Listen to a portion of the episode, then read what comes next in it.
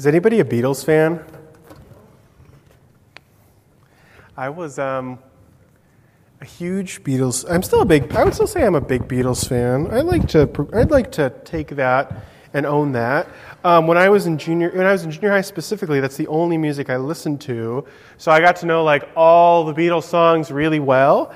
Um, and I came to the realization. I actually, for a long time, my favorite Beatles songs were the ones that kind of told a story. Right, the ones that just were kind of sprawling. They generally tended to be a bit more just narrative wise. So, you know, you think of like your, um, uh, like your Rocky Raccoon is a good one for that. Uh, I'm trying to think of some of the other ones. There's a number of them. But the one that I think is kind of the most well known, Eleanor Rigby. So, you guys, does anybody know Eleanor Rigby? Okay, good. And it's a, it's a touchdown. And um, it's a really depressing song. It's on the greatest record of all time, Revolver. So I think it's on Revolver. Am I right? Yeah. Um, and it's just one of these songs that really kind of captures loneliness, despair really well. You know, it's about Eleanor Rigby, who, you know, she's got no one in her life, and then she eventually dies. No one comes to her funeral. It's a really sad, depressing song if you think about the Beatles, who only a few years earlier were doing all that, like, I want to hold your hand stuff. So it's a very strange transition um, in their music. But they tapped into something that I think really speaks to our, well, it speaks to all people. We've all experienced loneliness. And especially in today's society, there's a lot of that going around. And in our passage this evening, in 1 Peter, Peter's really, that's who he's writing to, is these lonely people in these churches. So if you want to turn to 1 Peter chapter 2, let's see. 1 Peter chapter 2, we're going to read from 4 to 10. It's our passage this evening. These are the, oh, here we go. Um, it's on, on page 857. 857 in the Pew Bibles, 1 Peter 2, 4 through 10. They do 4 through. It's probably 4 through 12. I'm probably getting this confused. Nope, 4 through 10. Okay. 4 through 10. Let's hear these words from the Lord. As you come to him, the living stone, that is Jesus, rejected by people, but chosen by God and precious to him, you also, like living stones, are being built into a spiritual house to be a holy priesthood, offering spiritual sacrifices acceptable to God through Jesus Christ. For in Scripture it says, See, I lay a stone in Zion, a chosen and precious cornerstone. And the one who trusts in him will never be put to shame. Now, to you who believe, this stone is precious, but to those who do not believe, the stone the builders rejected has become the capstone. And the stone that causes men to stumble and a rock that makes them fall. They stumble because they disobey the message, which is also what they were destined for. But you are a chosen people, a royal priesthood, a holy nation, a people belonging to God, that you may declare the praises of him who called you out of darkness into his wonderful light. Once you were not a people, but now you are the people of God. Once you had not received mercy, but now you have received mercy. The word of the Lord.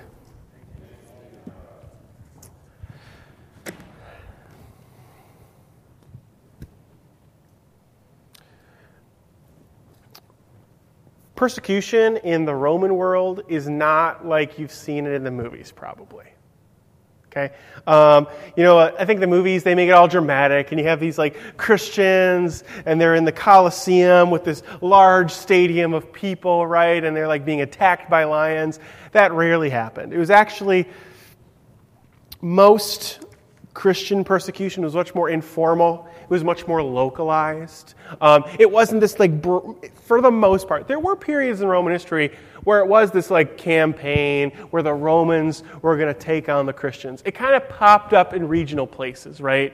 That's the thing about the Roman system of government. It was actually far more uh, confederate, you know, like um, it was kind of like a, more of a loose collection. It wasn't really as top down. It was more regional governors had a lot of saying what was happening. So they were the ones who were pushing this persecution if there was persecution in an area. So you might go to a you might go to a Christian church back then in like let's say Egypt for example, and people were pretty open about their Christianity. It wasn't a big deal.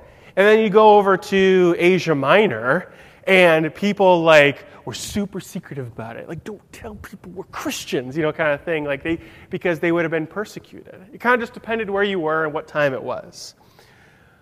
But this is a period, Peter is writing um, to churches, he's in Rome, and he's writing to these churches in Asia Minor, uh, which would be modern day Turkey. And they are faced with a time of persecution from local leaders, from their families, right? Because if you became a Christian, if your family didn't convert with you, you had no support. Your family wasn't like going to support you with this wackadoodle religion that you know the government had called like this like dangerous sect, this dangerous cult, right? They wanted to be seen as good, upstanding Romans, so they didn't want to associate with you. And back in those days, your family was probably the only support system you had. There wasn't insurance, there wasn't any sort of government like social programs. If your parents, if, your fa- if you were kicked out of your family, forget it. You were basically living on the streets. You would have been impoverished. It would not have been easy. Another, di- another way people were persecuted. And so basically, Peter is writing to this church. These churches in Asia Minor, it's not one particular church, it's a bunch of them. It was meant to be passed around. And he's been hearing from Rome all of the tough stuff that's going on with them, all of the persecution they're facing, all of these issues they're having. And he's just like, man, like, I get it. You know, he's, he has not had an easy road as a Christian either. And he's thinking, man, these people are probably feeling worthless, especially these Gentile Christians. It's easy for us as Jewish Christians to have this strong sense of identity. You know, they can go back to their Jewish heritage. They can think back to the Old Testament and see how God was working through the lives of their family from ages past to, this, to, to the resurrection of Christ. But for a lot of these, these new Christians, they probably started thinking, I just I converted. I became a Christian. I, I, I offered my life to Christ. And although I, it feels like this was a good thing to do, I had to give up everything. I have no support anymore. My life, my life has gone crazy because of it. Things are so tough. And not only that, if you remember from last week, we talked about there, was a, there were these groups of Jewish Christians going around these churches telling these Gentile believers, well, yeah, that's all fine and dandy that you have that you have accepted Christ, but have you gotten circumcised? Have you, do you, have you like read the Torah all? Or, or do you, can you even read? Like all of these things. Do you still eat meat sacrificed to, te- uh, to idols? Do you, do you still eat pork? Like there are all these things that these Gentile Christians, all this pressure they're facing, whether or not it's from their family, from the government, from these groups of Jewish Christians who are reminding them that if you ain't Jewish, you ain't much. Yeah, you know what I'm talking about. Uh, that's a, that's a joke for a few of you. Um, but I think it's so there's, the, there's this sense that you get in reading this passage. Obviously, that's not what Paul is directly saying in this, but it's what he's responding to. He's responding to the sense that these Gentile Christians, they don't know what their identity is. They don't have this deep seated identity in the covenant of God's people, like their, their fellow Jewish Christians have. And they, begin, they probably feel isolated from them, feel lonely. Maybe they don't feel entirely accepted yet by their church, and they certainly are rejected by their families. They're experiencing this isolation and loneliness. And what's worse, all because of their decision to follow Christ.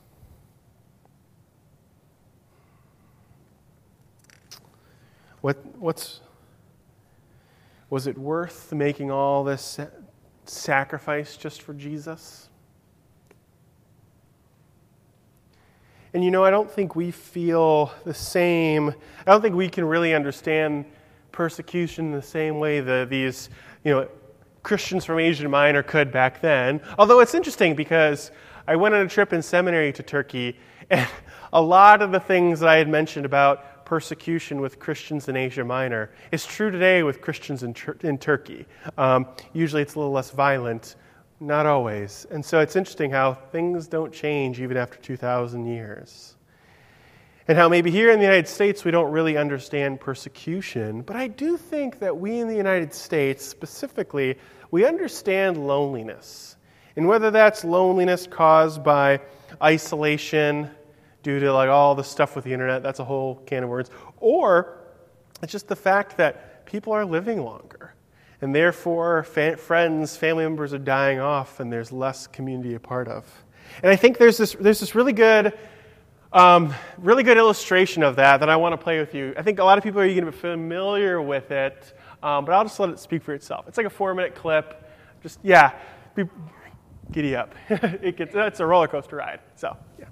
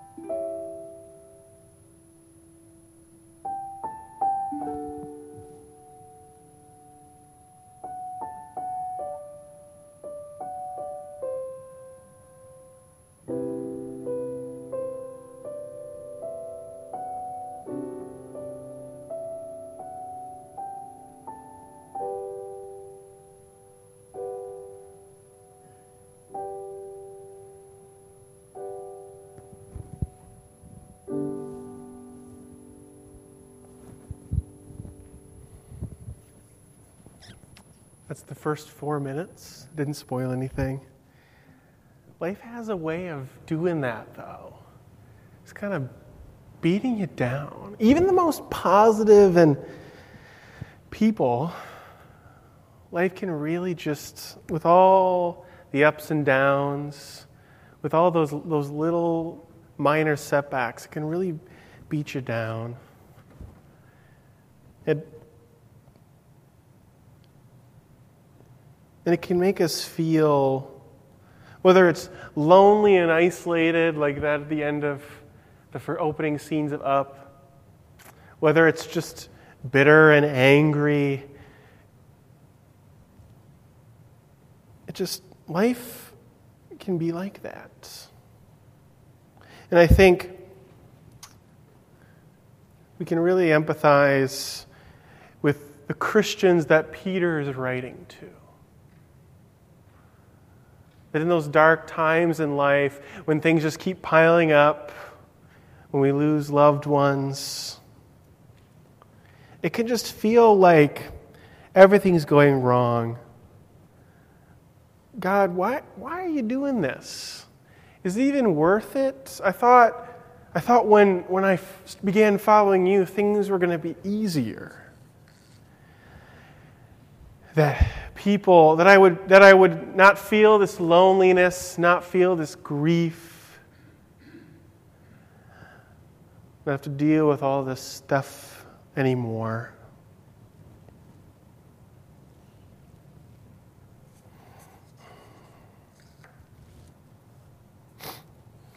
especially when we feel that loneliness and isolation can begin to spiral out of control, right? You know, if, if we feel lonely, we start to think, why, why are we so lonely? Why is it that there aren't these people in my life?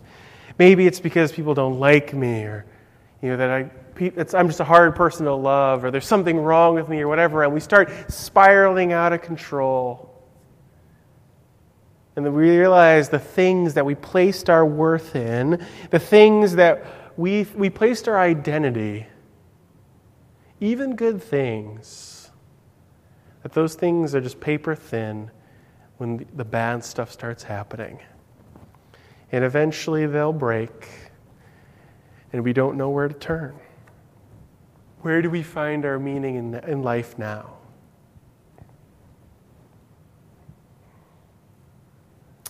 Peter, in this letter, he seems to think that the best place to look for that, to begin to look to that, is to go back to the Bible. The Old Testament for them I mean, him and his apostle friends, they're currently at that time writing what, they, what would become the New Testament, although I don't really think they realized it at the time.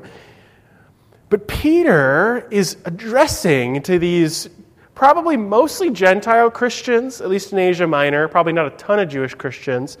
He was pointing some of these Old Testament passages.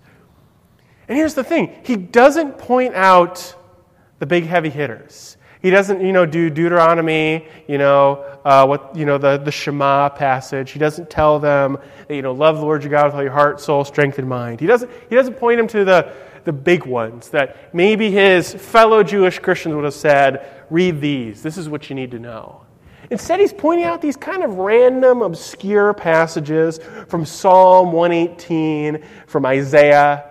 He's pointing out these passages about building about building a, a, a building. Uh, uh, probably, you know, Jewish Christians would have, would have looked at the, like thought of the temple particularly, like we talked about a little bit this morning. They, and, and Peter's pointing out these passages about stones, about God build, choosing stones, choosing stones that builders would have rejected, choosing stones that, you know, maybe most people wouldn't have thought to look at. Stones that, lay, that cause people to be shamed and stumbled. Stones to put in the corner and make a foundation. And of course, we all, when we read this, because he basically says it. We know who he's talking about. And, I, and I, I'd like to think that the Gentile Christians would be like, yes, yeah, we know. Our foundation, the cornerstone in our lives, is, was supposed to be Christ. It's supposed to be Christ. We know that. We know that Christ is where we're supposed to plant ourselves. But that's all fine and dandy. But when you're sitting at home alone on Friday night, it doesn't leave a lot of comfort. Paul invites these Gentiles to think a little more deeply about the building metaphor. And he's telling them, no, no, no, no, no. It's not just that. You don't just lay a foundation and call it good and move on. You build a house on it. You build, and he's, he's, he's telling these Gentile Christians, you are being built into a spiritual house. You are being built on the foundation, the cornerstone that is Christ. He, he's building you up to be a people, to be a new temple where people come and experience salvation, where people come and experience Christ. And Peter's inviting these Gentile Christians in to this ancient imagery that all the Jewish Christians would have known pretty well. And he's saying, what's true of them is true of you now. I know you haven't been circumcised. I know you, you probably eat pork. You, cheat, you eat dairy and meat at the same time. You probably even eat lobster. But still, you are God's people, just as much as these Gentile Christians, or as Jewish Christians, just as much as me, a Jewish Christian, an apostle. You too are God's people, called to be built into a spiritual house where people can come, people can experience who God is.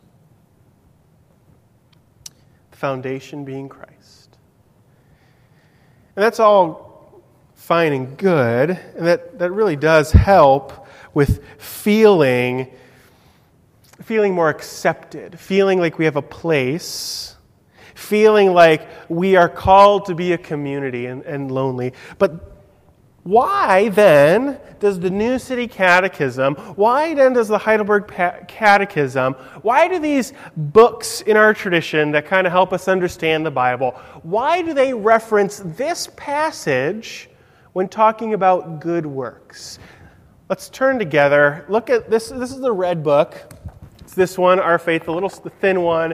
Um, why don't you turn to Heidelberg Catechism, question and answer 86? In my opinion, the best question and answer. It's not number one, trust me, it's 86. Okay. Um, turn to that. It's on page 101 in this thing. Um, and if you would be so kind, let's read it together. I'm going to I'm gonna ask the question. and As we're going off script, buckle up. And you guys will read the answer together. So, question and answer 86 on page 101. Here's the question Since we've been delivered from our misery, by grace through Christ without any merit of our own, why then should we do good works? Because Christ, having redeemed us by his blood, is also restoring us by his Spirit into his image, so that with our whole lives we may show that we are thankful to God for his benefits, so that he may be praised through us so that we may be assured of our faith by its fruits, and so that by our godly living, our neighbors may be won over to Christ.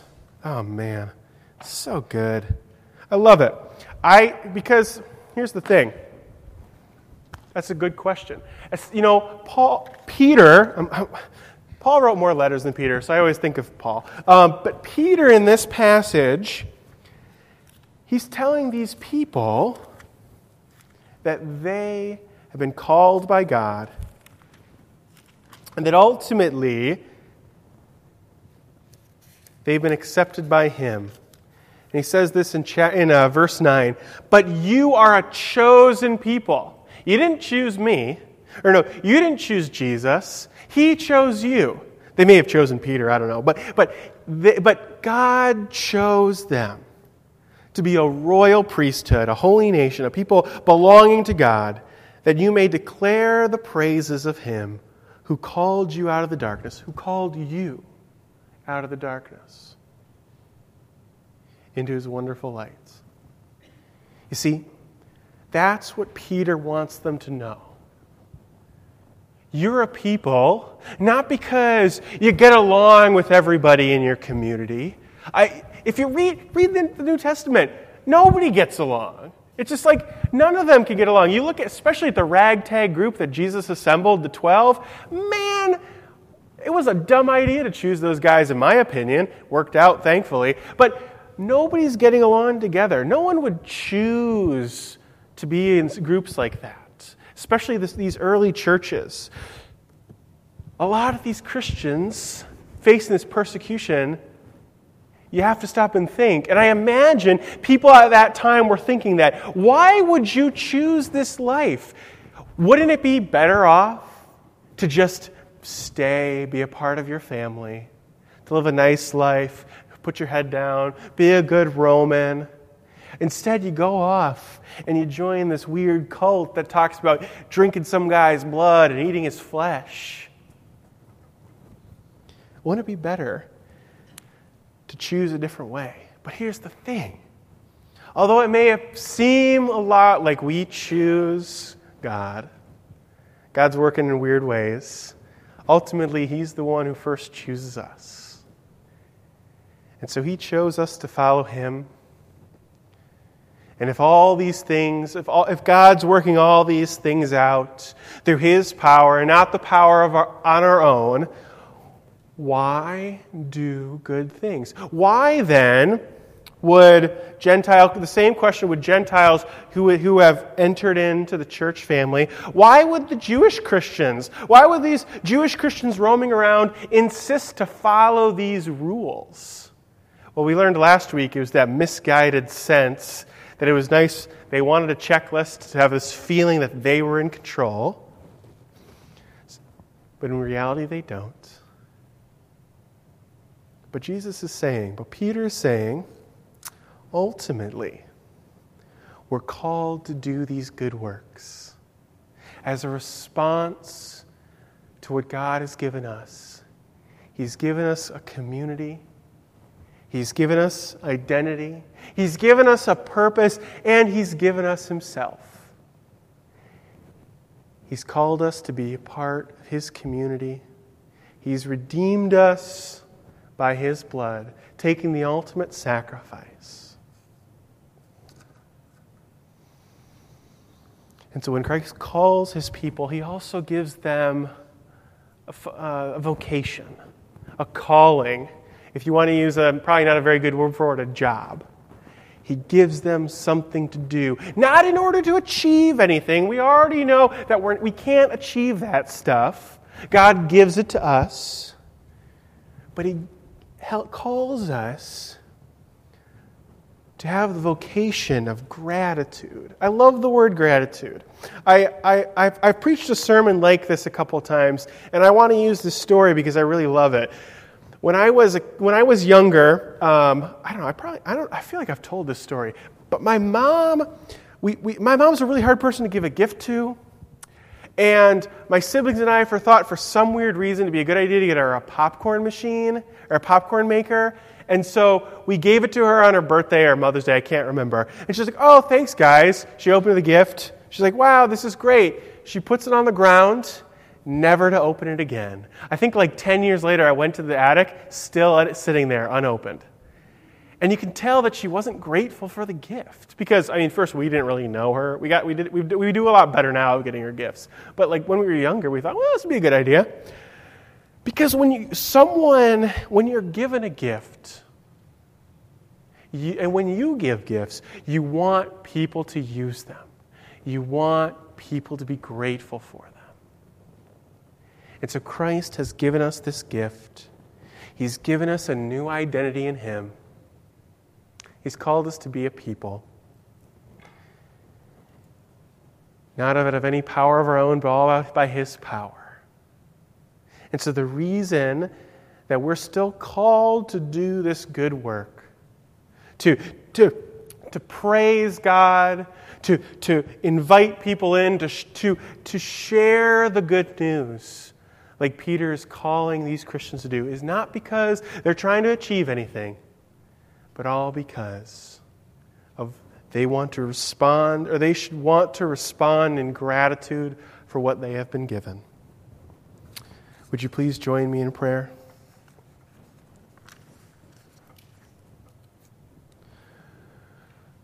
Father, Son, Holy Spirit, we often we do not respond in the way we should. Often we kind of just are lazy and we think, eh, we're forgiven. You've already called us in. We're good enough. But Lord, we know that that's not enough.